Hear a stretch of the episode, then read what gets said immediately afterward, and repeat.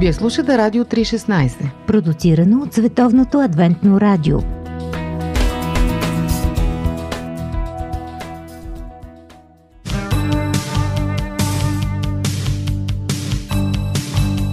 Да видиш невидимото с очите на сърцето. Упражнение по вяра.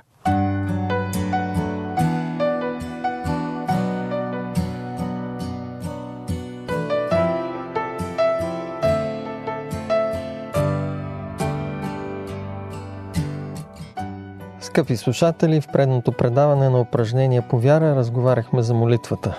Разгледахме молитвата като едно лично преживяване, без което един християнин не може. Молитвата е като дишането, без него няма живот. Без молитвата и непрестанната връзка с Бога, духовният живот загива. Бог е най-добрият ни приятел, Той е баща, който иска само най-доброто за своите деца. Но много често Той не може да им го даде на сила. Може да им даде най-доброто само ако го пожелаят и протегнат ръце в молитва. Затова молитвата е толкова важна.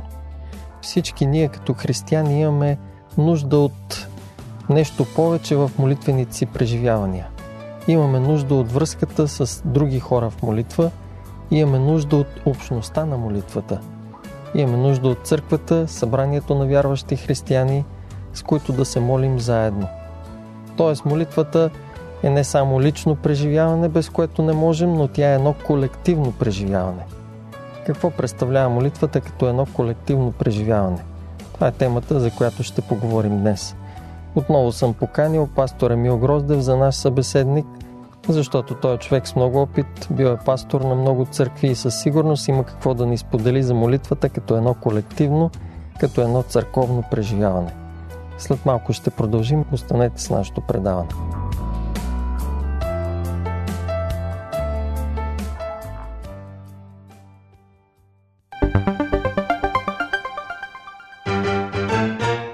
Животът събран в едно интервю. Живот – джобен формат.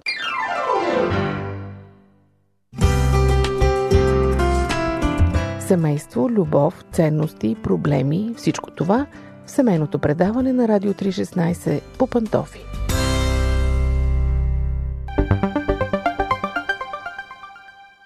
Казвам добре дошъл на пастор Емил Гроздев, с когото сега ще си поговорим за молитвата като колективно преживяване. Благодаря, благодаря, Боби. Здравейте, скъпи радиослушатели. Радвам се, че можем да бъдем заедно днес. Искам да ти задам първия въпрос във връзка с това, че ти дълги години си бил пастор на различни църкви в България и си провеждал много молитвени събрания с църквите си. Какво научи за молитвата като колективно преживяване през тези години? Ако се върна назад в годините, когато бях начинаеш и човек, който се учи първите си стъпки в служенето на църквата, в Божието дело, трябва да призная, че имах своите моменти на амбиция, на активност, на дейност, на планиране, и действително много неща са се случвали, благодаря на Бога за това, но осъзнавам, че никога нещата не се случваха толкова добре, както когато църквата отделяше повече време за молитва. И все повече и повече осъзнавам, че дори в най-малките ни ангажименти, най-малките детайли от работата ни като организирана общност, като църква, като Христово тяло, би трябвало да поставим молитвата на първо място. Например, в един църковен съвет, заседанието на един църковен съвет, ако отделим достатъчно време за молитва, със сигурност имаме много по-малко а, трудни ситуации, различия, а, спорове, напрежение.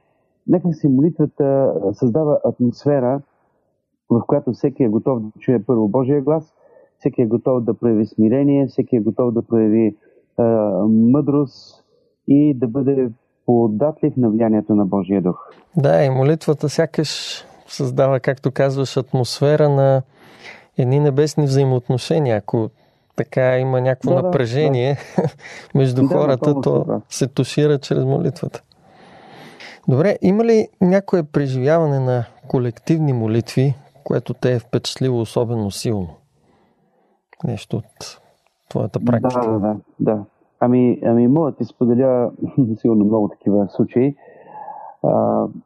Някои от тях са свързани с а, наши общи инициативи, а, засягащи присъствието ни, влиянието ни в обществото, Спомням си, като буквално така толкова свежо ми, е, като че ли беше вчера, един детски празник, който трябваше да организираме в град Русе, с църквата в Русе.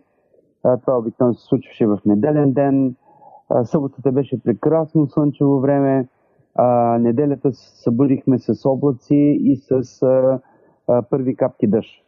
Но въпреки всичко, моите хора бяха много ентусиазирани, много така мотивирани.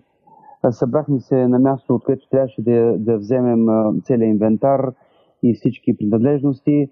И първото, което направихме, беше да се помолим. Хората наистина бяха невероятно искрени, изключително настойчиви с а, а, много така детска вяра, непринудена и, и тръгнахме. Отидохме в парка, започнахме да строим съоръженията, ту спираше, ту прикапваше, ту спираше, прикапваше, построихме всичко. Това беше много рано сутринта в неделя. И когато а, почти всички постове бяха изградени, започна да се разведрява, да се прояснява и в крайна сметка до обяд имахме прекрасно слънчево време. След обяд отново се появиха облаците и последните съоръжения бяха прибрани вече с първи капки дъжд. Така че вярвам в Божият отговор, в силата на молитвата и особено когато тя е в резултат на, на обединени усилия, на обединената вяра на група хора в една църква, със сигурност тя е ефективна. Молитвата действа. Да. А, аз спомням, имаше една възрастна жена от църквата в Айдемир, когато бях там служител. Тя преживя много тежко здравословно състояние, което може би щеше да остави до края на живота и на легло.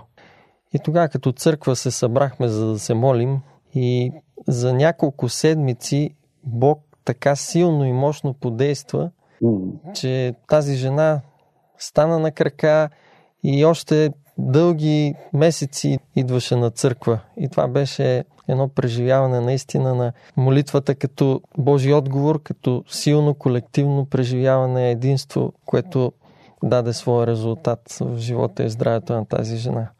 А, защо един човек трябва да участва в колективни събрания за молитва? Защо не е достатъчно само личното преживяване на молитвата? Ние предното предаване говорихме за това, че без молитва не може, но защо човек трябва да участва и в събрания за молитва? Не е ли достатъчно да си се молиш сам вкъщи?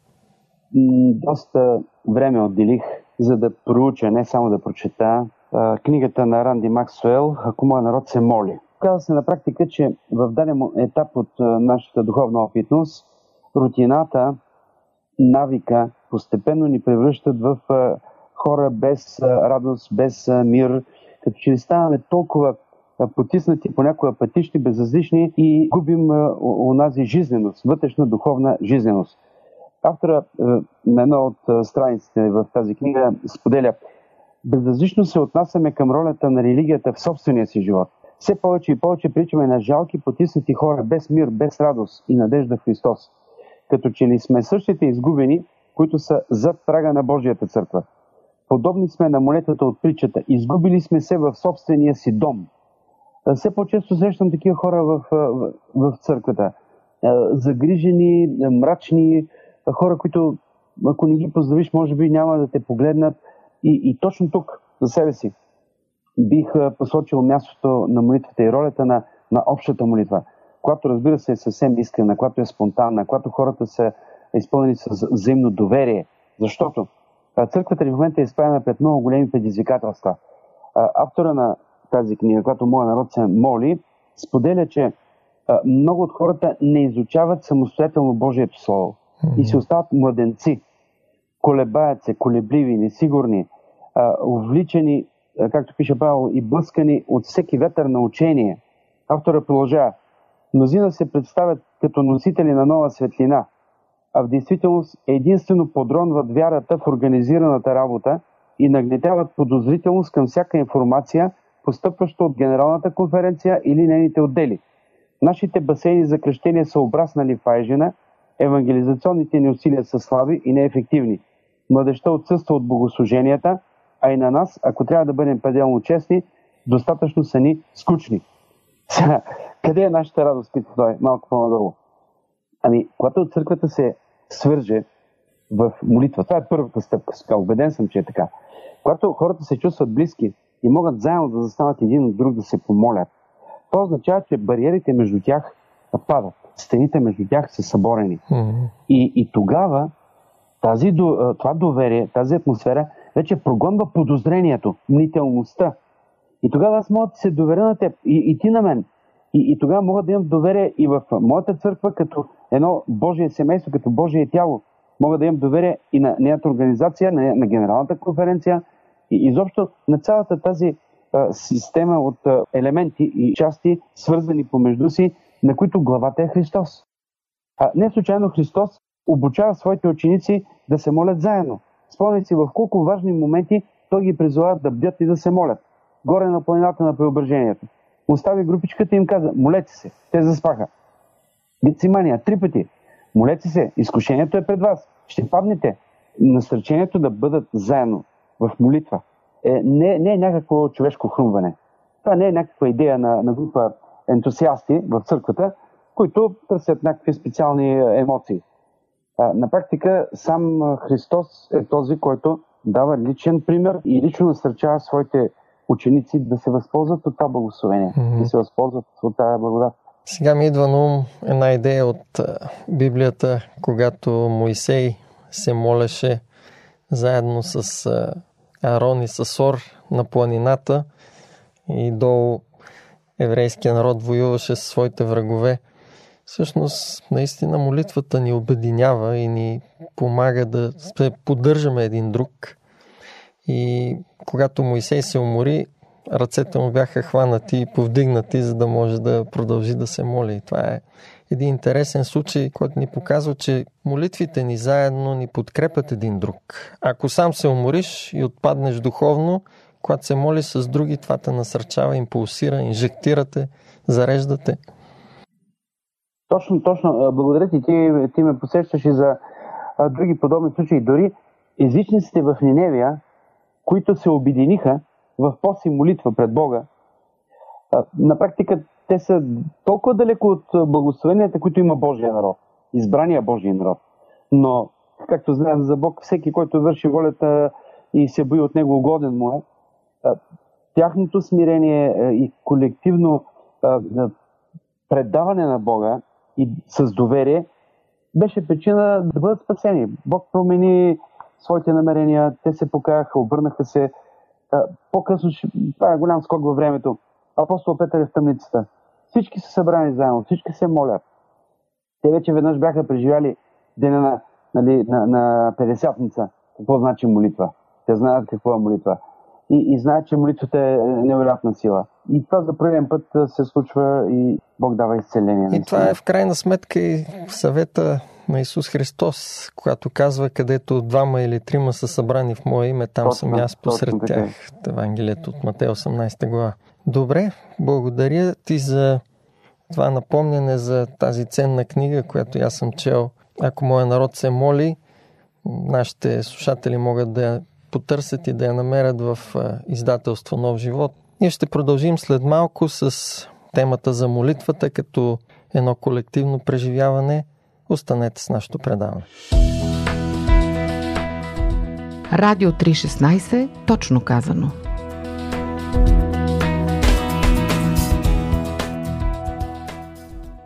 Скъпи слушатели, говорим си в предаването упражнение по вяра за молитвата като едно колективно преживяване. Гост на нашето предаване, и то по телефона е пастор Емил Гроздев. И сега бих искал да му задам няколко въпроси, свързани с една интересна инициатива. Адвентната църква всяка година провежда специални молитвени седмици. Това е пролетна и есена молитвена седмица. И от няколко години се появи също така една инициатива на Генералната конференция 10 дни на молитва. Можеш така накратко да ни разкажеш за тази инициатива повече, как се появи тя, каква е идеята, която стои зад нея? Да, да действително аз бях тук в София, така се случиха нещата, когато разбрах, че една от църквите в София е превела някакъв материал и в началото на новата година е посветила днес дни на молитва хората се събират по групи, в църквата и така нататък. Тогава като че ли не бърнах сериозно внимание, но по-късно, то беше веднага още следващата година, разбрах, че наистина става дума за една много сериозна и благодатна инициатива. Всъщност тя започва като операция Глобален дъжд. И де-факто се разпространява, както има един израз огън в стърнище, суха трева, и завладява целия свят. Та, идеята е да се зададем въпроса защо не сме готови за Пересятница. И де-факто Пересятницата е именно онази действена и ефективна молитва, която направи възможно мисията на апостолската църква, осъществяването на Христовата мисия, да фактически тази инициатива започва в а, една от калифорнийските църкви. Около 70 човека се събират заедно, започват а, да се срещат а, в а, продължение на 10 дни подред. Това не е време, в което да слушат проповеди, а по-скоро време на молитва. Даже както автора нарича а, нали, а, и описва преживялото, а, той казва, това бяха дни на агонизиране заедно с Бога за благословенията на Неговия дух. Mm-hmm. А, явно църквата осъзнава защо е тук, каква е мисията й и осъзнава, че тази мисия не може да бъде осъществена с човешки сили, средства, програми, планове, пари, а, проекти и без участието, на първо място, без участието на Божия дух. И в резултат на, на това осъзнаване, на това осмислене, се ражда идеята за 10 дни молитва в началото на календарната година. Именно началото на календарната година е характерно с новите решения, с новите планове в живота ни, а защо не и в живота на църквата ни. И като че ли това е един от най-подходящите моменти за посвещение на цялата църква и изпълване с силата на Божия дух. Де-факто тази инициатива е възприета от ръководителя на пасторския отдел, Джери Пейдж, и който заедно със своята съпруга съдействат инициативата да се превърне в световна инициатива. И малко по-късно Марк Финли пише своята книжка, която ни насърчава също. Да, 10 дни в горницата, мисля, че беше. Точно така, 10 дни в горницата. И в крайна сметка идеята се разпространява и скоро над 1800 църкви в 80 страни регистрират своето участие през 2007 година. Забелязвате ли, ние сме 10 години по-късно. Да, да. Да, се изненадах, когато някои хора проявиха колебание, дали това е подходящо, дали няма да направим грешка. Да, това исках да, да те питам. Появиха се някакви странни обвинения относно 10 дни на молитва. Някои хора считат, че това не е библейска инициатива, няма нищо общо с Библията. участие в някакъв таен заговор и акуменизъм. Какво би казал на хора, които се притесняват от подобни слухове? Да, да, да. Ами, за мен това звучи много странно.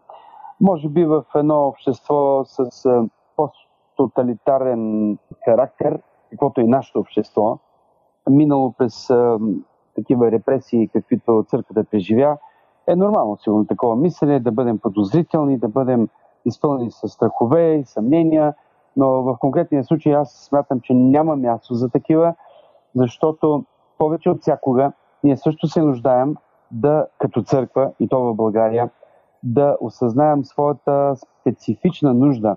Елън Уайт казва, че в тези дни на дълбоко самоизследване, чувствайки духовната си нужда, те викали към Господа за свято помазване, молейки го за благословение не само за себе си, да нали им било възложено делото на спасяване на души, те разбирали, че Евангелието трябва да бъде проповядвано на света и разчитали на силата, която Христос е обещал.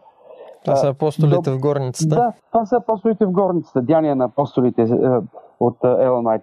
Значи, може би една от причините, поради които ние все още не сме чак толкова въодушевени да се включваме в това молитвено общение, е липсата на съзнание за мисия.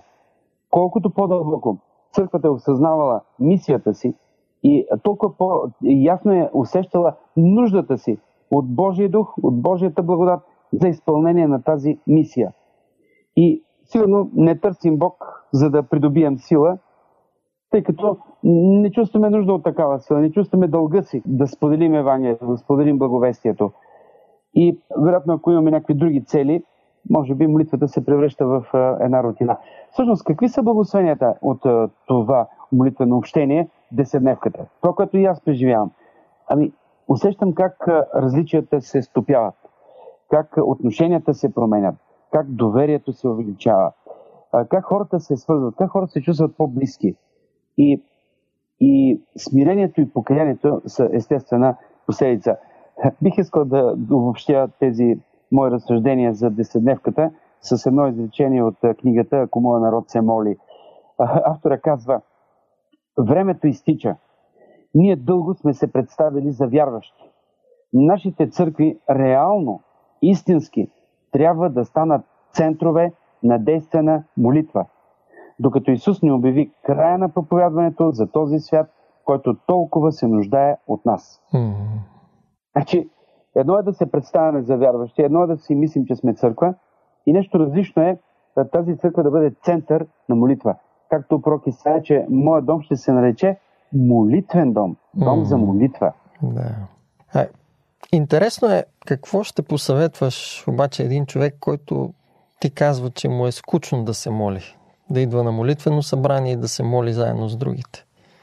Знаеш ли, спомням си моето детство, когато в Селистра моя баща беше пастор – и няколко човека задължително се моляха всеки петък вечер, а ние сме коленичили и аз като малко дете буквално а, изчерпах всякаква форма на търпение и, и, и с така изключително желание очаквах да, да чуя амин. Защо? Ами, може би тук е и тайната на, на, на това молитвата да стане желана, да стане а, а, интересна, да бъде вълнуваща. Кратки ще бъдат молитвите, кратки ще бъдат. Не случайно препоръките, които получавам в инструкцията на деседневката, са точно такива. Е, молете се кратко. Фокусирайте се върху конкретния проблем, конкретната цел, конкретната нужда. Може да се молите няколко пъти, но не бъдете отекчителни. Да бих посветвал този човек, който се отекчава, да потърси друга форма, друг начин за осъществяване на молитвата. Нека молитвата бъде прекъсвана с песен, с поделяне, да, с на текст. Нали, когато най-напред казахме, че ще се молим нали, малко повече последната вечер, ние в един момент се оплачихме и си казахме, ама това е невъзможно. Какво можем да правим толкова време? Ами оказа се, че е възможно. Мой приятел от Германия, в Мюнхен, мой колега, ми споделя как се осъществила при тях последната молитвена среща в деседневката. Една група млади хора се събират. Има ли са възможност заедно да, да се хранят? Има ли са възможност заедно да четат библейски текстове? Прекъсвали са за молитва? Има ли са песни? След това отново са се молили. Той казва, не почувствах, не усетих как времето до 12 часа изтече. Хората не искаха да си тръгнат. Чувстваха се толкова комфортно, толкова приятно. Това беше време за молитвено общение. Аз считам, че е, бихме могли да намерим подходящата форма, подходящия начин, така че молитвата да се превърне в едно изключително благословение за всеки. Да, Бог ни е дал най-различни възможности и форми, с които да разнообразим нашето духовно молитвено посвещение. Да, да, точно така. Никой не ни ограничава, освен нас самите. Добре, благодаря ти за това участие в предаването упражнение по вяра. Наистина никой християнин не може да упражнява вярата си пълноценно, ако не участва в молитвените събрания на църквата. В края бих искал да те поканя да се помолиш за нашите слушатели. Да, и аз благодаря, Боби. С удоволствие ще се помоля за всички нас. Небесни Татко, благодарим ти безкрайно за тази привилегия, чрез която ние можем да се докоснем до небето, чрез която можем да почувстваме атмосферата в небето, а и един с друг да се почувстваме толкова близки, толкова важни, толкова ценни.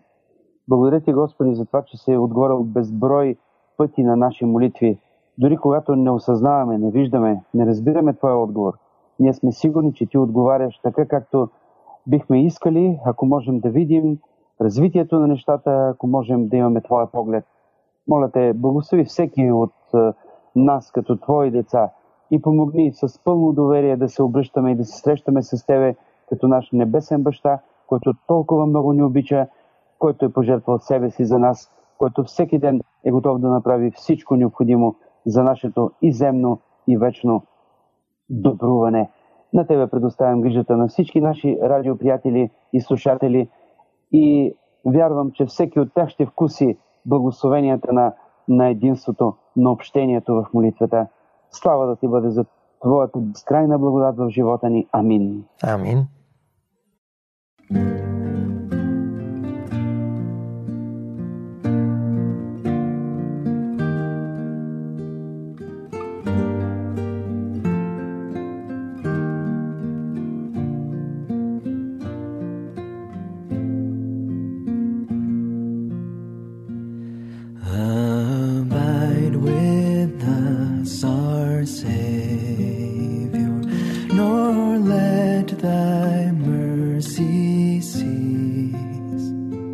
From Satan's might defend us and grant our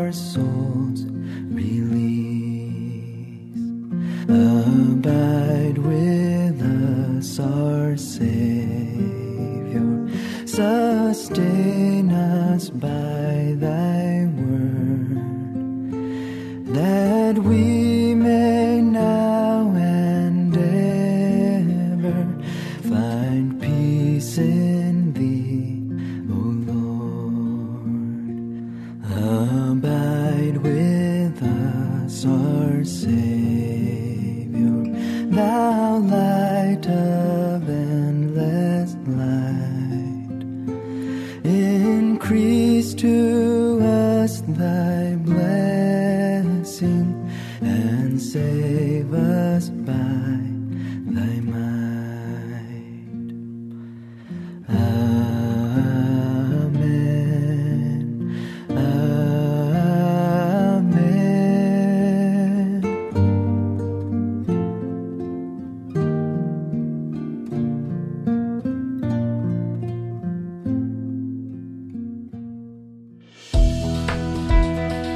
Вие слушате Радио 316. Продуцирано от Световното адвентно радио.